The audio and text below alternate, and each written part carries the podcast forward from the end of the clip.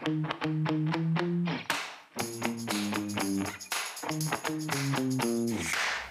everybody. Sharyl Attkisson here. Welcome to another edition of the Sharyl Attkisson podcast from justthenews.com. I hope you'll check out all of the Just the News podcasts wherever you like to listen to your podcasts, but you can go to justthenews.com and see the list of them on the homepage. A reminder it's time to pre order my new book, Slanted How the News Media Taught Us to Love Censorship and Hate Journalism. It's a great way to take care of your holiday shopping because the book will be out November 24th. You can order Slanted anywhere. Today, I'm going to take a look at the trend where the media and political opponents demand the other side disavow or condemn one thing or another. It's little more than silly wordplay, and we'll dig into the case of President Trump and white supremacy.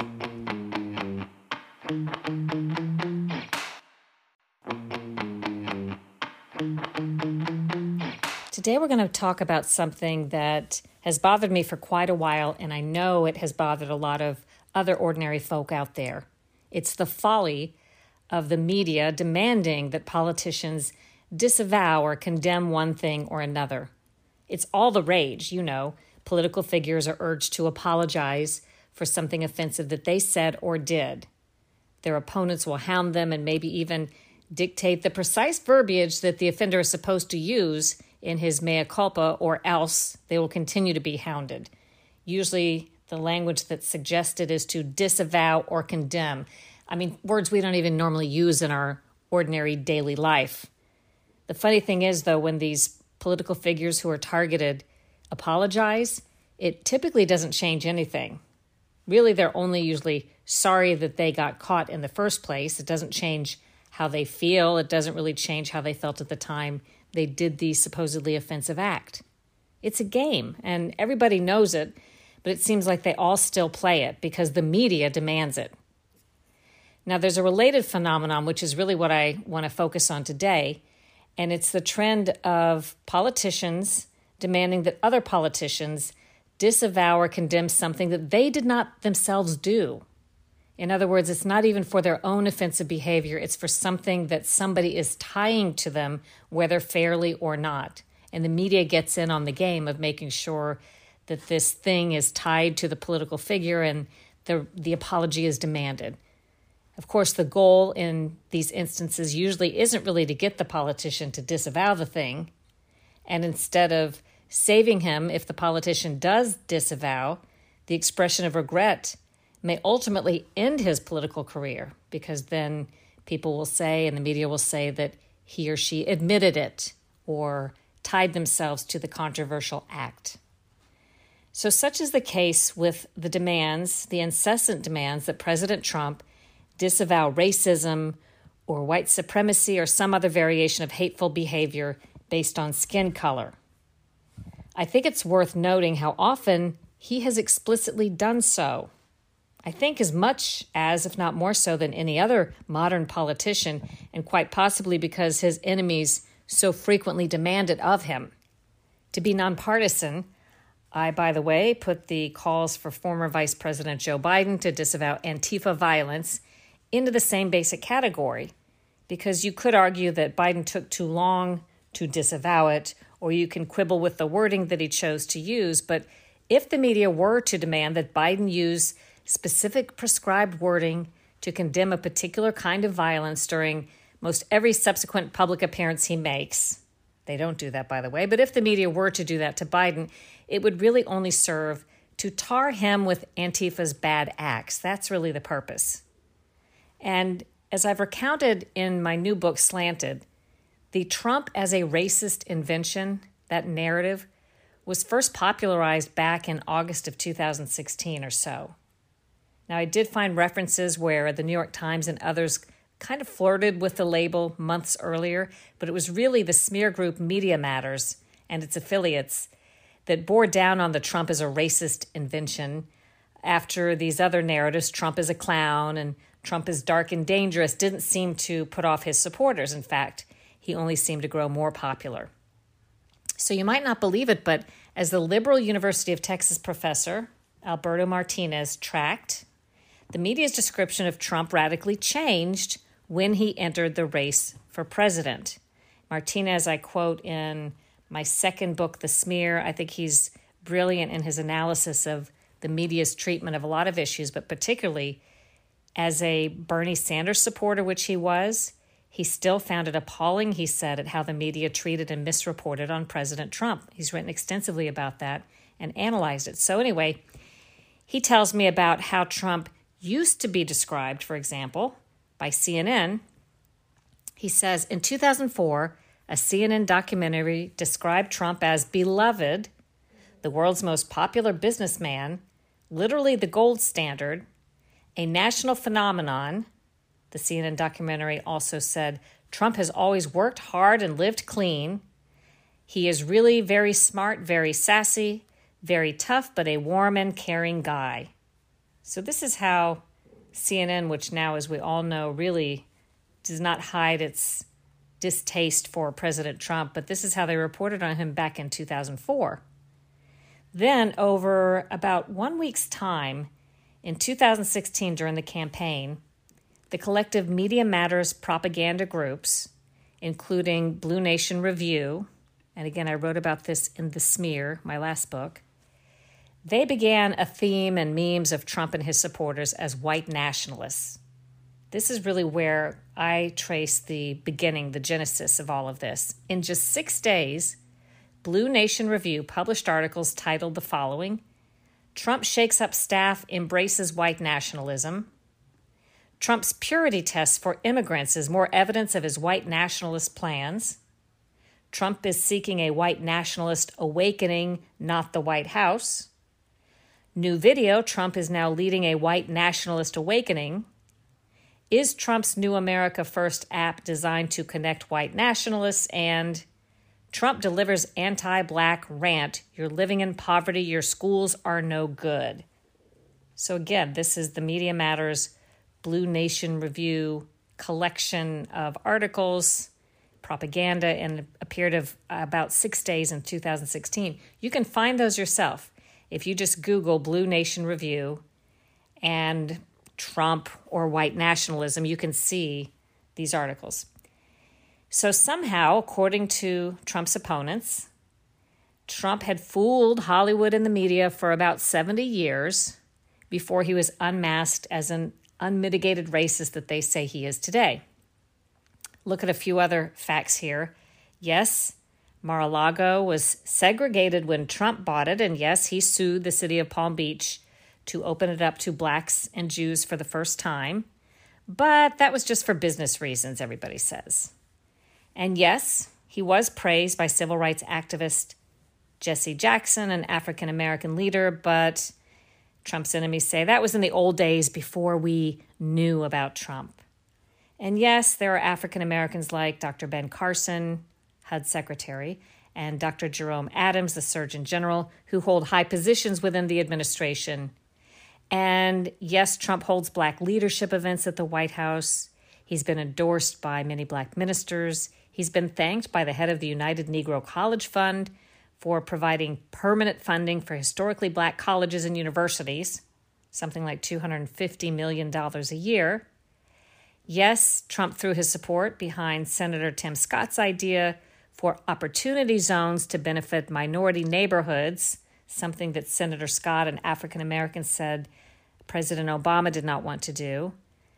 And yes, Trump led the country as the unemployment rate for blacks fell to its lowest ever. But according to his enemies, all of that's just a smokescreen.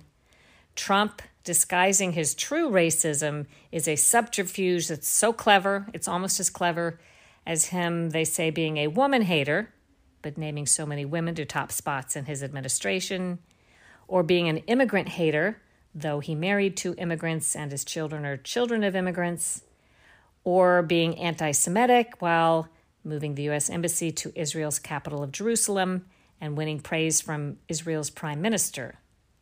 So, what will he do next? I mean, his enemies, and I'm being sarcastic here, probably think he'll adopt a dog to hide the fact that he hates animals because he's so clever. The point is, Trump's critics claim they know what he's really all about in terms of racism because they say he refuses to disavow white supremacy. Now, the folly of this line of thinking is exposed when one looks at the record of all of this. And I dug into transcripts, articles from the past, other public record information. Trump has indeed disavowed racism. But when he did, it really hasn't changed much of anything about how his enemies and the media portray him. As early as 2000, Trump worked to distance himself from racial hatred. There was an interview with NBC's Matt Lauer, and he was talking to Trump in 2000 about the Reform Party, which Trump called self destructing because of its affiliation with racists. And here's how the question and answer went Lauer asked Trump, What do you see as the biggest problem with the Reform Party right now? And Trump's answer was, Well, you've got David Duke, the former leader of the racist group KKK, just joined a bigot, a racist, a problem, said Trump. I mean, he went on to say, this is not exactly the people you want in your party. The same year, even the New York Times reported that Trump stated, quote, the Reform Party now includes a Klansman, Mr. Duke, a neo-Nazi, Mr. Buchanan, and a communist, Ms. Fulani. This is not company I wish to keep. You can look up that article for yourself in the New York Times from back then. It's titled Reform Bid Said to be a No Go for Trump. Reform Bid Said to be a No Go for Trump. That's in the New York Times on February 14th, 2000, acknowledging explicitly, although you would never know it now, that Trump was disavowing racism, Nazis, the Klan, and the Klansman David Duke. In June of 2015, when Trump was a candidate, you may have forgotten this, but he called on South Carolina to remove the Confederate flag from the state capitol.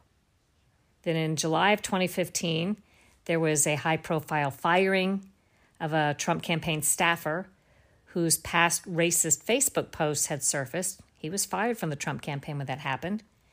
And then in 2016, David Duke's name came up again when Trump learned that he'd been endorsed by Duke and by the way, the news was presented to him by the media as if it confirmed his supposed racism. When Trump learned he'd been endorsed, he disavowed the support at the media's urging. And he used that word that they want him to use, disavow. Again, not a word we ever typically use in normal conversation. Here's what he said at a press briefing on February 25th, 2015. He said, David Duke endorsed me. Okay, all right. I disavow. Okay. But the media was unsatisfied and continued to press him. So Trump tweeted the same thing a couple of days later. Does this sound familiar? February 28th, 2015, and he included a clip from the earlier news conference where he'd said it. And he tweeted, As I stated at the press conference on Friday regarding David Duke, I disavow. No mention, by the way, in the media that he had said much the same thing 16 years earlier. You can look at the article in The Hill where it says Trump brushes off David Duke's support. That's the title. Trump brushes off David Duke's support from February 26th, 2016. They reported on that, but it's like he never did it. In October 2016, when asked about white nationalist groups, because remember, this was becoming a theme pushed by Obama, Clinton supporter, and propaganda smear artist David Brock, his affiliates, the bloggers and other media such as Vox, Salon, you know, the usual suspects who follow what and further the Media Matters propaganda. Anyway, in October 2016, when asked about white nationalist groups, the Trump campaign stated, quote, We have rejected and rebuked any groups and individuals associated with a message of hate and will continue to do so. We have never intentionally engaged, directly or indirectly, with such groups and have no intention of ever doing so. In fact, we've gone a step further and said that we don't want votes from people who think this way. Pretty clear. And you can look up that quote in an article that actually tried to then portray Trump as the opposite in Politico. It's titled How White Nationalists Learn to Love Donald Trump. So even as he's disavowing and trying to use the very language they want him to use in the media, they're still writing about him in a way that ties him to the controversy. This was an article in Politico on October 25th, 2016. After a short break, We will pick up this storyline and talk to you about the times that Trump disavowed the same thing after he was elected and yet continued to be called upon by the media as if he had never done such a thing. Back in a minute.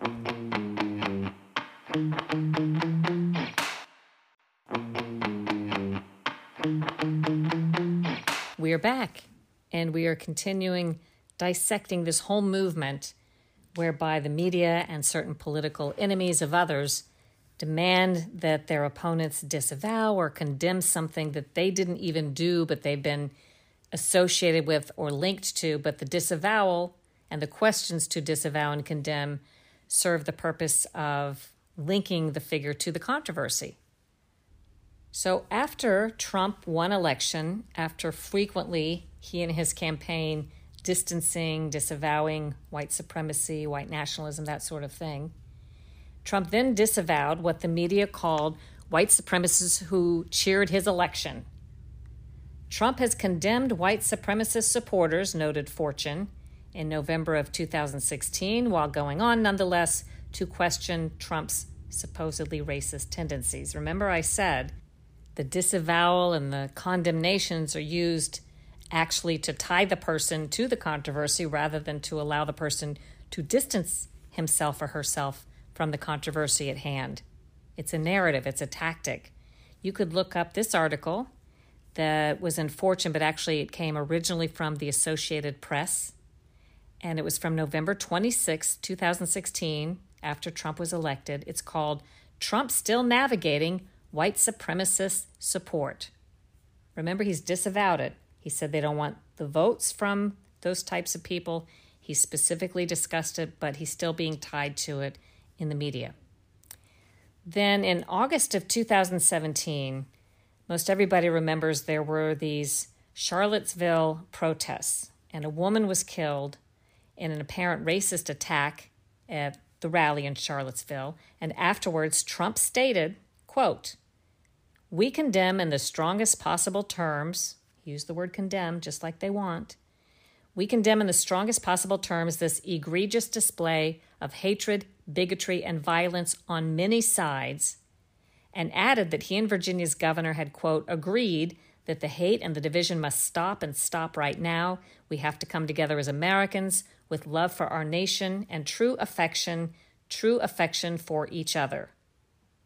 So, after that statement, which I think is pretty clear, unless you're playing word games, playing a political game. After that, Associated Press and others immediately published articles with titles like, Why Won't Donald Trump Condemn White Nationalism? So then, in a statement after all of these articles, on August 14th, Trump became more explicit, and here he stated, quote, As I have said many times before, no matter the color of our skin, we all live under the same laws, we all salute the same great flag, and we are all made by the same Almighty God. We must love each other, show affection for each other, and unite together in condemnation of hatred, bigotry, and violence. We must rediscover the bonds of love and loyalty that bring us together as Americans. Racism is evil. Can't I think you can't get more explicit than that. He goes on to say, and those who cause violence in its name are criminals and thugs, including the KKK, neo Nazis, white supremacists, and other hate groups that are repugnant to everything we hold dear as Americans. We are a nation founded on the truth that all of us are created equal. We are equal in the eyes of our Creator. We are equal under the law, and we are equal under our Constitution. Those who spread violence in the name of bigotry strike at the very core of America. Let me read that really operative sentence from August 14th that you would never know he's made if you listen to many media reports today. He said, Racism is evil, and those who cause violence in its name are criminals and thugs, including the KKK, neo Nazis, white supremacists, and other hate groups that are repugnant to everything we hold dear as Americans.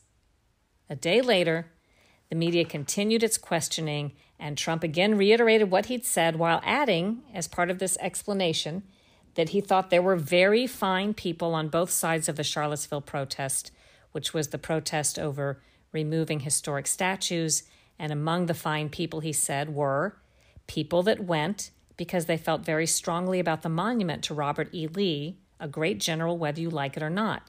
But then, this is something that is almost always left out when this quote is referred to in the news. Trump went on to explicitly state that when he said there were very fine people on both sides, he was not referring to racists.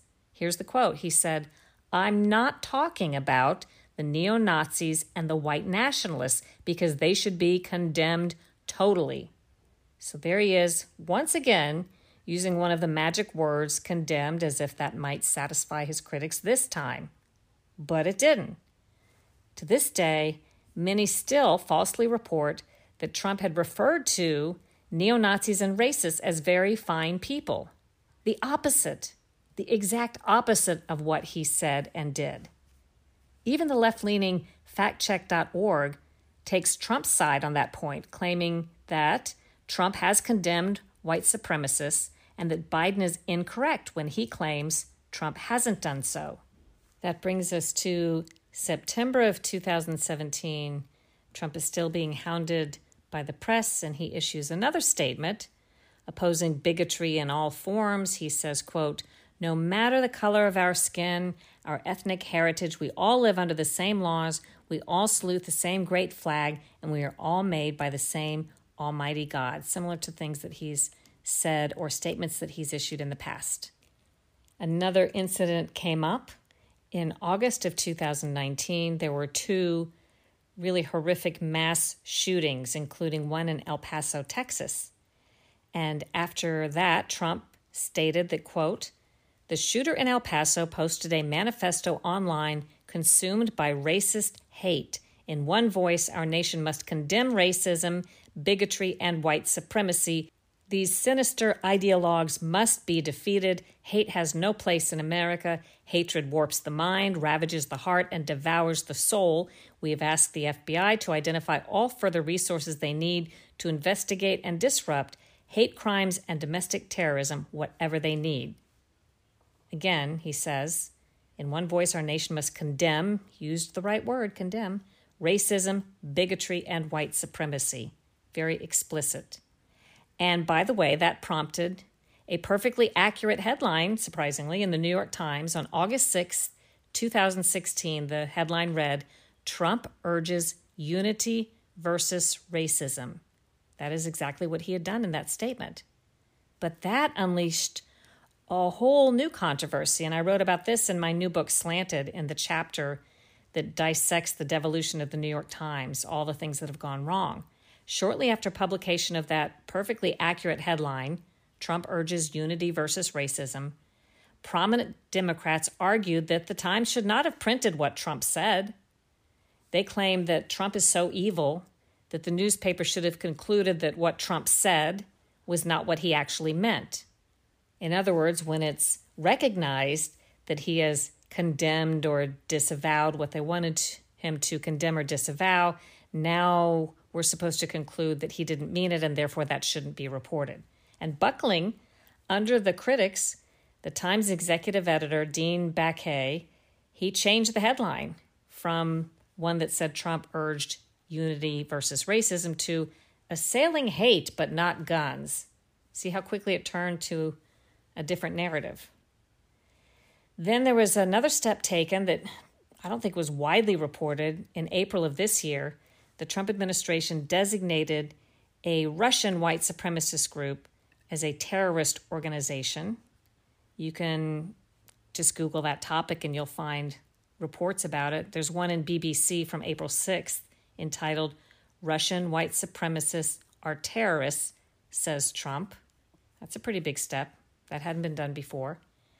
And then in the first presidential debate not long ago against Joe Biden, this whole cycle started again because the media cried foul when the moderator, Chris Wallace of Fox, asked Trump again to disavow white supremacy, mind you, without noting that he'd ever done so. And when Trump answered, sure, name the group, meaning what exactly needs to be said to satisfy the media and he invited Wallace to give him the words he's supposed to use. Wallace did not. He moved on. And at that point, some in the media and Trump's enemies then cited that whole exchange as proof positive of Trump's racist feelings. And so The question was raised at the next White House briefing. Again, this gets repeated over and over again. Press Secretary Kayleigh McEnany pointed to the president's explicit condemnations of white supremacy, and some of the media claimed that her answer, pointing to the president's previous explicit condemnations, that her answer was evidence of a dodge, further evidence of racism. And finally, on October 1st, President Trump stated in an interview and tweeted, quote, I've said it many times and let me be clear again. I condemn the KKK. I condemn all white supremacists. I condemn the Proud Boys, which is a group that the media had asked about. And then most recently, President Trump was asked the same questions again by the media. So I guess this isn't going away, but I think when you put it all together, the example makes it clear that disavowal in today's media environment, it doesn't do the trick. Demanding condemnation has become a tactic to tar the politician with the negative behavior that he's supposed to condemn.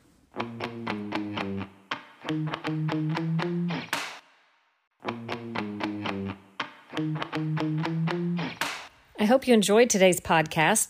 Check out justthenews.com and don't forget to subscribe to the Sharyl Attkisson podcast, my other podcast, Full Measure After Hours, and all of the Just the News podcasts wherever you like to listen. And when you look at the recent example of the big tech censorship, the Twitter censorship of the recent story about former Vice President Joe Biden's son, Hunter, and his alleged connections to financial interests in foreign countries that many find questionable. The one sided censorship that's taking place, that's completely on point with my new book, Slanted, subtitled How the News Media Taught Us to Love Censorship and Hate Journalism I talk about this phenomenon, I talk about what's behind it, I talk about who's pulling the strings. I hope you will consider pre ordering Slanted today, a great holiday gift for somebody. It'll be out November 24th. Take care of your holiday shopping all in one fell swoop for the person who has everything they don't yet have slanted. Do your own research, make up your own mind, think for yourself.